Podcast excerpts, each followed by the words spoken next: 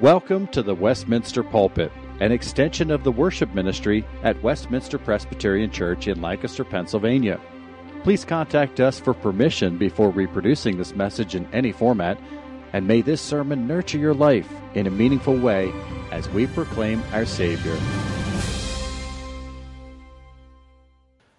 The word of the Lord comes to us this evening from the book of Numbers, chapter 25. So if you have your Bibles with you, I invite you to open them up to Numbers chapter 25. But before we read this passage, let me remind us of what's exactly going on in this book. In the book of Numbers, the Lord is leading his people through the wilderness from Mount Sinai to the promised land of Canaan, which the Lord was going to give to his people as their inheritance. Now, you may remember, if you've been following along in this series, that the Lord had already brought the people of Israel to the land of Canaan way back in chapter 13. But there the people rebelled and refused to enter the land because they were afraid of the land's inhabitants. They looked much stronger and scarier than they did. As a result, the Lord punished his people by sentencing them to wander in the wilderness for 40 years until everyone in that wicked and rebellious generation died off. Well, by the time we get to our passage tonight, the people of Israel are now in their 40th year of wilderness wandering. And they've once again, they've once, they've once again reached the outskirts of the promised land in the plains of Moab, which means they are once again getting ready to take possession of the land of Canaan. There's just one problem, and that's the people of Moab. In chapter 22, we are told that when the people of Moab saw the people of Israel settle in the land just outside of their territory, that the Moabites were overcome with great fear. As a result, Balak, the king of Moab, summoned Balaam, a pagan prophet, to come and curse Israel so that he might be able to defeat them and drive them out from the land. Unfortunately for Balak, the Lord would not permit Balaam to curse his people for Balak. And instead, Balaam blessed Israel, not once, twice, or even three times. In chapters 22 through 24, Balaam blesses the people of Israel as the Lord directed him four different times. And in those pronouncements of blessing from Balaam, we get a beautiful description of God's people. For example, in verse 9 of chapter 23, we read that Israel is a people dwelling alone, not counting itself among the nations. And then in 23, verse 21, it says, They neither see mis- uh, misfortune nor misery, for the Lord their God is with them. And then in verses 20 and 23 in chapter 23, it reads, No sorcery or divination could succeed against Israel, for the Lord had blessed them, and he has not changed his mind. And then in 23, verse 10, it reads, These people are the upright, among whom it would be a privilege to die. And then lastly, in verse 24 of chapter 23, we read that out of this chosen nation, this glorious messianic king would rise to bring salvation for his people and judgment on all of God's enemies. And so, with these beautiful words about God's people ringing in our ears, we now come to chapter 25. So, hear now the reading of God's holy word. While Israel lived in Shittim, the people began to whore with the daughters of Moab. These invited the people to the sacrifices of their gods, and the people ate and bowed down to their gods. So Israel yoked himself to Baal of Peor. And the anger of the Lord was kindled against Israel. And the Lord said to Moses, Take all the chiefs of the people and hang them in the sun before the Lord, that the fierce anger of the Lord may turn away from Israel. And Moses said to the judges of Israel, Each of you kill those of his men who have yoked themselves to Baal of Peor. And behold, one of the people of Israel came and brought a Midianite woman to his family in the sight of Moses and in the sight of the whole congregation of the people of Israel, while they were weeping in the entrance of the tent of meeting. When Phinehas, the son of Eleazar, the son of Aaron the priest, saw it, he rose and left the congregation and took a spear in his hand and went after the man of Israel into the chamber and pierced both of them, the man of Israel and the woman, through her belly. Thus the plague on the people of Israel was stopped. Nevertheless, those who died by the plague were 24,000. The Lord said to Mo- Moses, Phinehas, the son of Eleazar, son of Aaron the priest, has turned back my wrath from the people of Israel, in that he was jealous with my jealousy among them, so that I did not consume the people of Israel in my jealousy. Therefore say, Behold, I give to him my covenant of peace, and it shall be to him and to his descendants after him the covenant of a perpetual priesthood, because he was jealous for his God and made atonement for the people of Israel. The name of the slain man of Israel was, who was killed with the Midianite woman was Zimri, the son of Salu, chief of a father's house belonging to the Simeonites. And the name of the Midianite woman who was killed was Cozbi, the daughter of Zur, who was the tribal head of a father's house in Midian.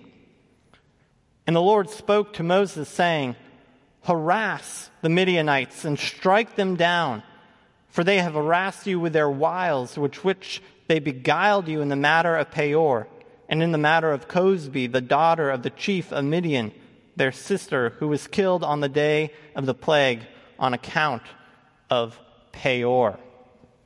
Thus is the reading of God's holy word.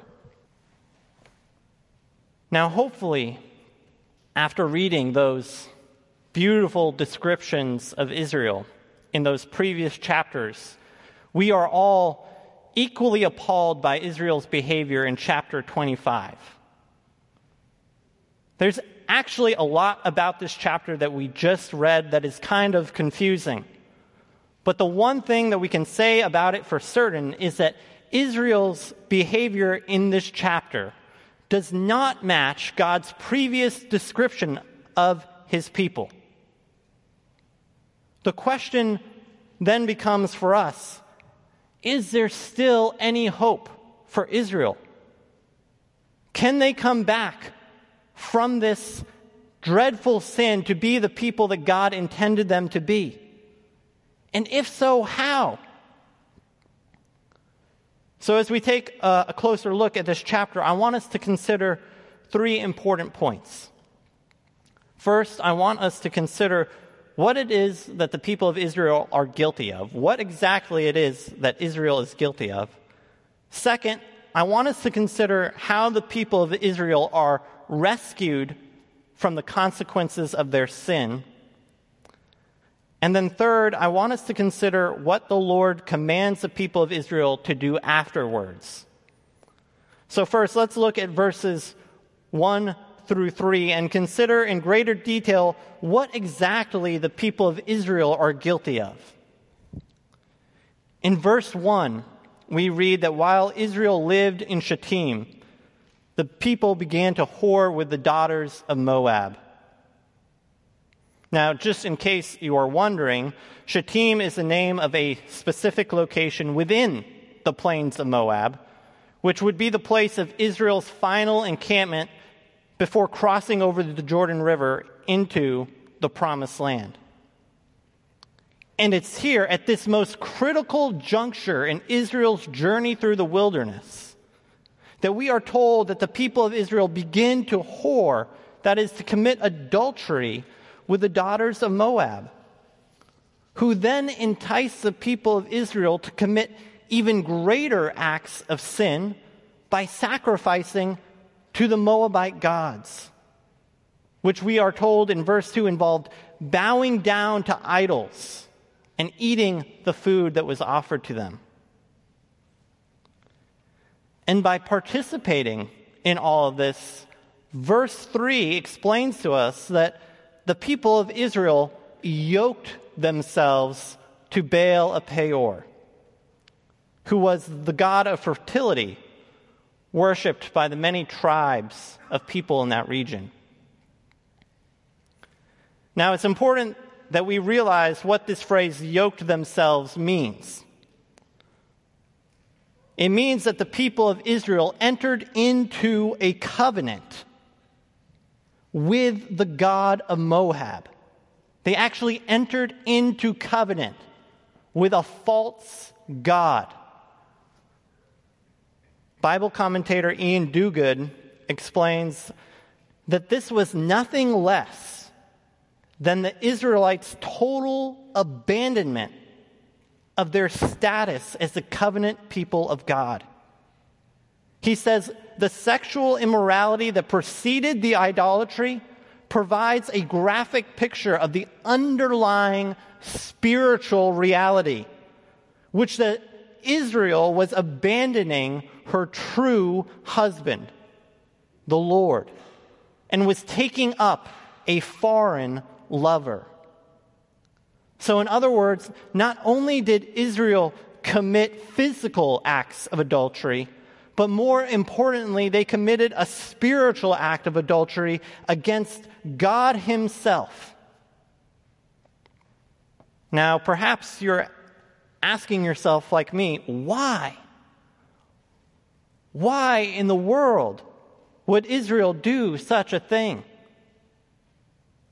What is it that provoked them to commit such great sin against the Lord? Well, we find out later in chapter 31, verse, uh, verse 16. And it, it explains that the women of Moab caused the people of Israel to act treacherously against the Lord on Balaam's advice. And so we learn that since Balaam could not get God to betray his own people by pronouncing a curse on them, that he would get the people of Israel to betray God by advising the Moabite women to seduce them. And so, what we are seeing here then is a stark contrast between God's beautiful faithfulness towards his people on the one hand, which is depicted for us in chapters 22 through 24, and then Israel's grotesque unfaithfulness to the Lord, as seen here in the first three verses of chapter 25. But let's get something straight.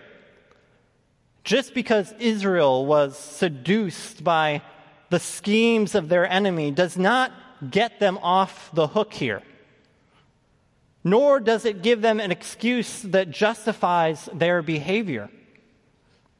For the truth is, is that Israel had always been naturally inclined to commit adultery against the Lord. Even at the foot of Mount Sinai, just days after they had left Egypt, as Moses himself was receiving the Ten Commandments from the Lord, Without any coercion or seduction, the people of Israel committed adultery against the Lord all on their own by worshiping the golden calf, which they had made all by themselves. But in that instance, God, in His mercy, spared them from utter annihilation, and He graciously renewed His covenant with the people of Israel. Then in Exodus 34, he even warns Israel against making covenants with other peoples, lest they be enticed to make the same mistake and whore after other gods, bowing down to them and eating their sacrifices. This is the very thing that God had warned the people to be careful of and not to do. Obviously, the Israelites didn't learn from their past mistakes. This goes to show that the Israelites didn't have a Moabite problem so much as they had a sinful heart problem that was constantly inclined toward evil. Now, one can't help but be reminded here of what Paul says in Romans 1, where he writes, So they are without excuse. For although they knew God, they did not honor him as God or give thanks to him. But they became futile in their thinking, and their foolish hearts were darkened. Claiming to be wise, they became fools and exchanged the glory of the immortal God for images resembling mortal man and birds and animals and creeping things. Now, that passage in Romans is a perfect description of Israel here in our chapter. After all, Israel most certainly knew God. He had delivered them from slavery in Egypt and led them through the wilderness to the edge of the promised land but they still in their hearts refuse to honor him as God or give thanks to him. As a result, they were all too willingly led astray by the Moabite seductresses. And for this reason, instead of being the object of God's blessing and favor, Israel became the object of his fierce anger and just wrath, which, as we find out in verse 9, he inflicted upon them with a deadly plague, which threatened to wipe out the entire Israelite camp. So now let us move on to consider how Israel is saved from the consequences of their sin. In verse 4, we are told that the Lord instructed Moses to take all the chiefs of the people and hang them in the sun before the Lord, in order that his fierce anger may turn away from Israel. Now, one important thing to note here is that commentators disagree about who this word chiefs is referring to.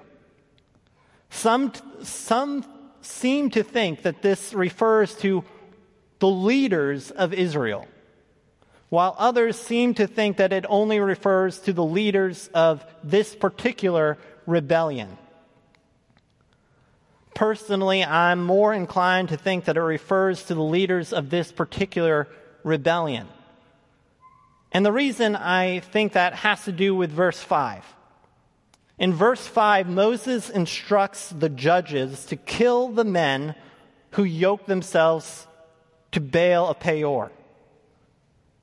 Now, the important thing to remember here is that way back, according to Exodus chapter 18, the chiefs of Israel, who Moses appointed over thousands and hundreds and fifties and tens, were to judge the people at all times. In other words, the chiefs of Israel were also the judges of Israel. And if that's the case, verse 5 would seem to imply that Moses himself is not following God's instructions in our passage. Instead of hanging the chiefs in the sun, in verse 5, he's giving them orders to kill every man in the camp which of course is not what God wanted. In verse 4, God does not instruct Moses to kill every man in the camp.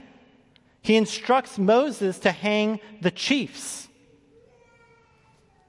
Now, all of this would suggest that Moses himself was being defiant and directly disobeying God's orders. The problem with that interpretation is that our text never condemns Moses or even hints that he was being disobedient here.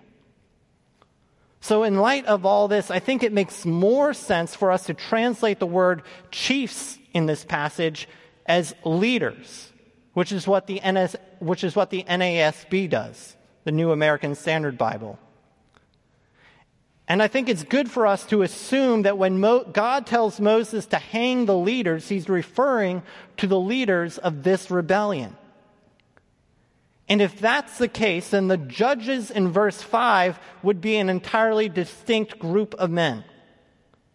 And Moses would then be complying with God's orders rather than defying them, which I personally think is the better way to understand the text. But either way, the important thing to notice here is that as harsh as this punishment may sound, God is really being merciful. We need to appreciate the fact that our text seems to imply that all or most of the people of Israel were caught up in this sin. But instead of wiping out the nation of Israel from off the face of the earth, God preserves his people by only punishing the leaders. But what's even more important for us to appreciate here is that God is giving his people a way to atone for their sins. Now, atonement refers to the turning away of God's wrath and restoring people to a right relationship with their Lord. Now, the typical way that Israel atoned for their sins was through the offering of animal sacrifices. But in this instance, Israel's sin was so great that the only way the wrath of God could be satisfied is through the death of those responsible. Now, as we read this text, we would suspect that the people of Israel would be in a hurry to carry out God's orders in order to prevent this plague from wiping them all out. But strangely enough, that's not what happens. Instead, in verse, uh, in verse 6, we read, Behold, one of the people of Israel came and brought a Midianite woman to his family in the sight of Moses and in sight of the whole congregation of the people of Israel, while they were weeping in the entrance of the tent of meeting. Now, this verse suggests, and most commentators agree here, that for whatever reason, the commands of God and of Moses were not obeyed. Perhaps the people just didn't have the nerve or the heart to do what was necessary. And so instead of doing what the Lord required, they gathered in front of the tabernacle and started weeping. Meanwhile, as that was going on, there were still others in the camp, like the man in verse 6, who continued to fornicate with the Moabite women. And some commentators suggest that since this text specifically mentions that this man brought this woman to his family, that that implies that this was actually a wedding procession. Which, of course, would mean that there was still a large number of Israelites who were not only unrepentant, but still celebrating their sin. So, the picture that we are seeing here is a divided Israelite camp that's either too weak or too depraved to save themselves from the mess that they had gotten into. Even Moses himself seems helpless to do anything about the situation. And so at this point, all hope seems lost for Israel. That is, until the text introduces us to Phineas, who was the grandson of Aaron, the former high priest. In verse 7, we are told that when Phineas saw this man take the Moabite woman into his tent, that he got up and followed them into the bedchamber and thrust his spear through their bellies. And by doing so, we are told in verse 13 that Phineas made atonement for the people of Israel and saved them from the plague, but not before it had killed 24,000 Israelites. In other words, Phineas saved the people of Israel from the consequences of their sin before they were all destroyed and restored them to a right relationship with God. But what exactly was it about Phineas that made him capable to atone for Israel's sin all on his own? Well, first and foremost, it had to do with his office. Phineas was, was the son of the high priest Eleazar, which meant that he himself was a priest. And as a priest, Phineas was qualified to serve as a mediator between God and man. And as a priestly mediator, it was Phineas's job to serve as the people's representative before God and to offer sacrifices in order to atone for their sin. But in this particular case, the sacrifice he offered was not the blood of bulls and goats, but those but the blood of those who had profaned the name of the Lord.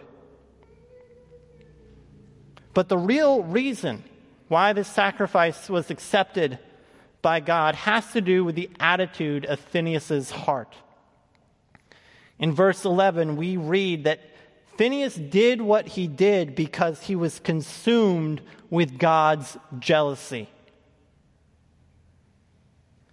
Now, here we need to be careful in how we talk about the jealousy of God. Typically, we think of jealousy as a sort of envious resentment towards others. But that is not what this what our text is talking about. The word for jealousy in verse 11 can best be translated as zealous. And if you're zealous about something, it means that you're passionately pursuing a cause or an objective. And in the case of Phineas, he was zealous to honor God as holy in the same way that the Lord is zealous to honor himself as holy. In other words, as Israel's priestly mediator, he was taking up God's cause on behalf of the people because no one else would. And for this reason, in verses 12 through 13, God rewarded Phineas with a covenant of peace, which meant that Phineas and his descendants would have a perpetual that is an ongoing priesthood. Meaning that the high priest would always come from Phineas's family line from now on. So not only does Phineas save Israel in this particular instance, but he also secures for Israel the guarantee of future priestly mediators so that Israel will always have someone there to make atonement for their sin and reconcile them to God. So then, now that Phineas has saved the people of Israel from the consequences of their sin, I want to just take a few moments to consider what the Lord commands Israel to do afterwards. In verse 17, the Lord says to Moses, harass the Midianites and go strike them down. Now, if Phineas has already made atonement for the people of Israel and their relationship with the Lord is restored, why is striking down the Midianites necessary? Well, I think that when we first read this, our natural inclination is to think that the Lord is just telling the Israelites to get revenge. And to some extent, the Lord is punishing his enemies here. That is what's going on. But that's not all there is to it. The reason why the Lord has Israel strike down the Midianites is to ensure that Israel does not fall back into the same sin. In other words, it's about eliminating all future opportunities for Israel to commit that same sin. It's about making sure that there's no occasion for further temptation. This is what true repentance looks like. For example, if a husband is addicted to pornography, repentance is not simply a matter of saying sorry to his wife. Real repentance is saying sorry and cutting off all further occasions to ever sin against your wife again. It looks like not giving yourself free access to the internet. It looks like ditching your smartphone for a flip phone. That's what real repentance looks like. And that's what the Lord is asking Israel to do here. He's asking Israel to choose him over their Midianite and Moabite mistresses. Second, by giving this command, the Lord is asking Israel to follow the example set for them by their priestly mediator. Phineas was so consumed with the Lord's zeal that he put to, that, put to death those that profaned God's name. And now God is requiring that all of Israel do the same by putting to death those responsible for causing them to act treacherously against God. In other words, God wants all people to be consumed with his zeal to honor him as holy. Or to put it yet another way, God wants the hearts of his people and their desires to reflect his own. And that's all I really have to say about that last point. But now I want us to consider how this passage applies to us and our situation. How does a story like this apply to our lives? Well, hopefully, you've picked up on hints of it that Israel's experience in this chapter is a mirror of our own. Like Israel in the wilderness, we are guilty of rebelling against God in order to pursue our own desires. As a result, like Israel, we have been sentenced to die under the wrath and curse of God. We need to remember that we live constantly under a divine curse.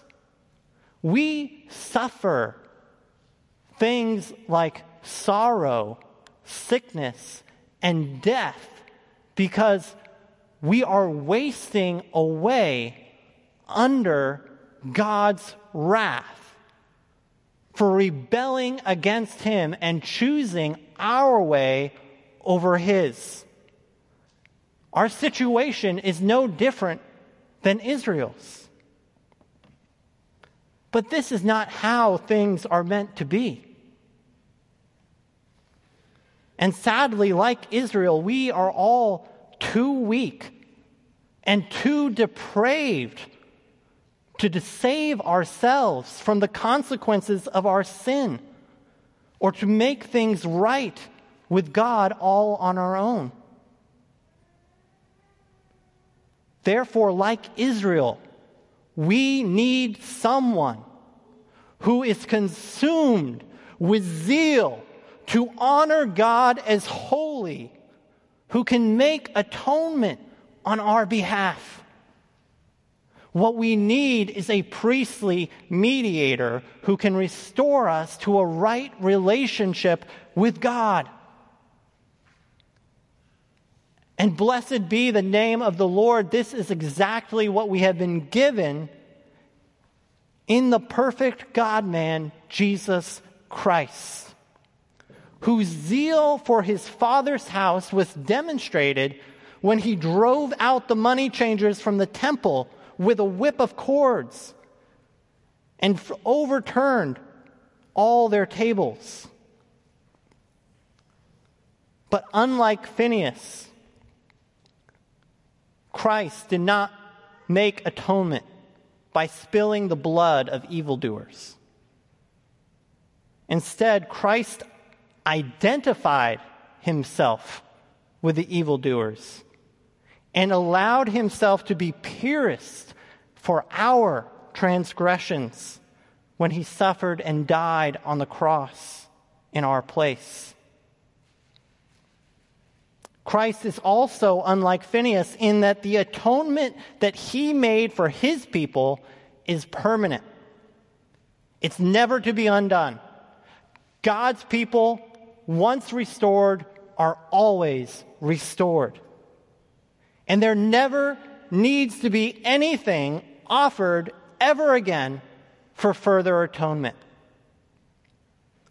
Hence, Christ doesn't need descendants who can carry on his priesthood after him. Because Christ holds his priesthood forever in the presence of God, where he now lives continually to intercede for us,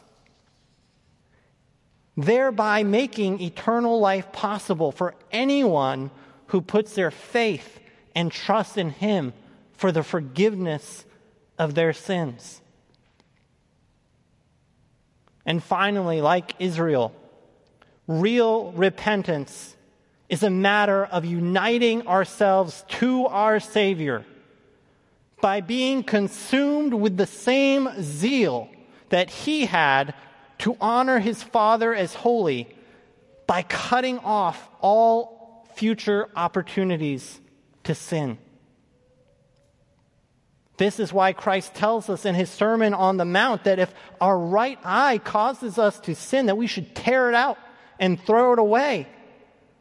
He says, For it is better to lose one of our members than for our whole body to be thrown into hell. As Christians, we are to give no opportunity to the devil. We are no, to give no opportunity to our adversaries so that we might be tempted to sin further against God. And so we are to cut off, we are to destroy sin, we are to mortify our fleshly desires day by day. Just because we claim to know Christ as our Lord and Savior, that does not give us an excuse to keep on sinning. And I think many Many of us tend to, if not think that, behave that way. We take it for granted that we are forgiven, and so we continue to do the things that we are not to do. In fact, but the truth is that if we continue to sin, even after we have come to know Christ, we are once again guilty of dishonoring the Lord. Because by doing so, we demonstrate that we do not truly value for what he's done for us. Every time we choose sin over Christ, we are saying that sin, that particular thing, is better than what God has given us. And that's exactly what the Israelites did. They were on the precipice of entering the promised land, and they were saying, we want to be friends with the world. We want to delve into the sin. We want to experience the pleasures of our carnal desires. They gave up a land flowing with milk and honey in the presence of a holy and almighty God for their own sin. And that is what we do, isn't it? when we continue to do the very things that we know we ought not to do, we are choosing those things over and above God and treating Christ, Christ as trivial, as less valuable. Paul in 1 Corinthians chapter 10 verse 6 he writes that this exact story in Numbers 25 took place as an example for us chapter 10, verse 6, 1 Corinthians, he says that this happened in Numbers 25 as an example for us, so that we would learn from Israel's failures and not repeat their mistakes. May we never be described as God's people. May we never take the name of Christ for ourselves. and continue to live in an evil and unworthy manner, and therefore dishonor our Savior. We need to pray that we would be consumed with zeal for God's holiness. That we would live each day zealously before the Lord to show His worth, to show His greatness. May that be our prayer. Let's go to the Lord in prayer now. Dear gracious God and Heavenly Father, we thank you for this passage in Numbers 25 that you have set down for us as an example to teach us, Lord, what it is that we are not to do. Lord, we are sorry for every time that we have consciously and defiantly chosen sin over our obedience to you. Lord, please forgive us. For there is nothing that we can do to earn your forgiveness, but we rest in Christ, who's made atonement for us once and for all by dying for the very sin that we do and paying the penalty for it. And it's in His name that we come to you this evening and that we ask for your forgiveness. And we pray, Lord, that your whole, you would give us your Holy Spirit, that we might be transformed more into His likeness. Lord, help us to be zealous, to honor you in all things as holy, as infinitely worthy above anything else in this life. May you be glorified in your people and through your people.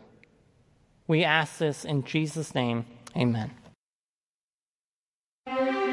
The Westminster Pulpit is courtesy of Westminster Presbyterian Church in Lancaster, Pennsylvania. You are welcome to worship with us on Sunday mornings at 8 or 11 a.m.